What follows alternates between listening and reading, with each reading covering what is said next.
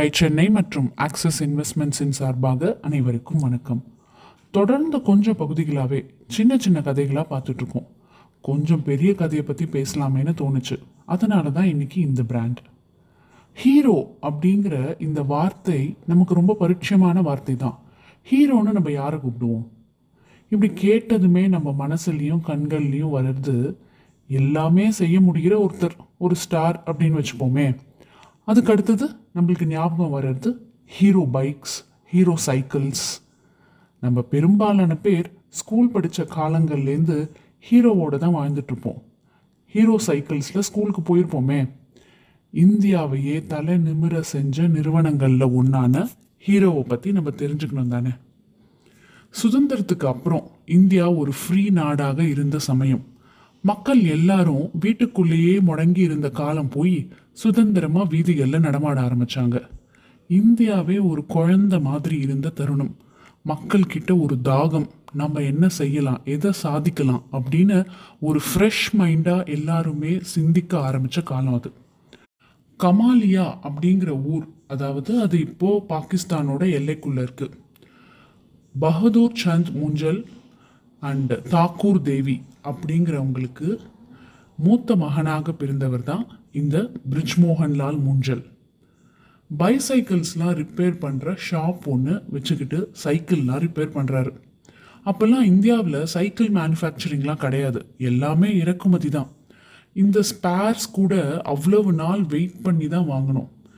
India Pakistan partition போது மூஞ்சல் தன்னோட மூணு சகோதரர்கள். ஓம் பிரகாஷ் மூஞ்சல் தயானந்த் மூஞ்சல் அண்ட் சத்யானந்த் மூஞ்சல்.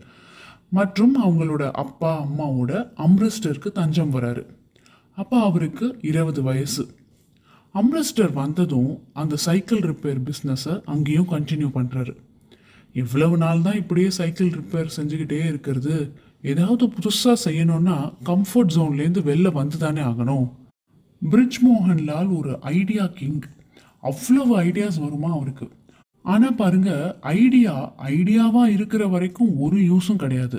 அதை எக்ஸிக்யூட் பண்ணி பாருங்க அங்கே தான் டிஃப்ரென்ஸே எக்ஸிக்யூஷனில் தான் ஒருத்தருக்கு ஒருத்தர் வேறுபடுறாங்க. இவருக்கு தோணினது ஏன் நம்ம சைக்கிள் மேனுஃபேக்சர் பண்ணக்கூடாது? யாருக்கு வேணாலும் இந்த ஐடியா வரலாம்.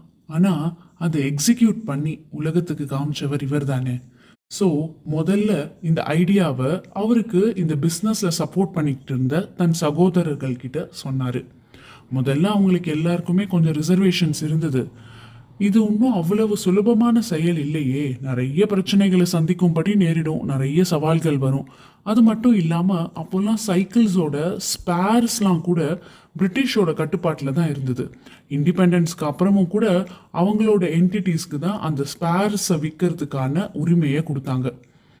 டயர்ஸ் எல்லாம் வாங்கணும்னா நாள் கணக்கில் டன்லப் வாசலில் போய் நிற்கணுமா அப்போல்லாம் அவங்க தான் டயர்ஸ் டியூப்ஸ் இதோட சப்ளையர்ஸ் என்ன ஆனாலும் ஒரு காரியத்தை எடுத்தோன்னா அதை செஞ்சே ஆகணுங்கிற விடாமுயற்சி. வெவ்வேறு கோணங்களில் அதை எப்படிலாம் செய்யலாம் அப்படிங்கிற துடிப்பு இருந்ததுன்னா எதை வேணாலும் சாதிக்கலாம்.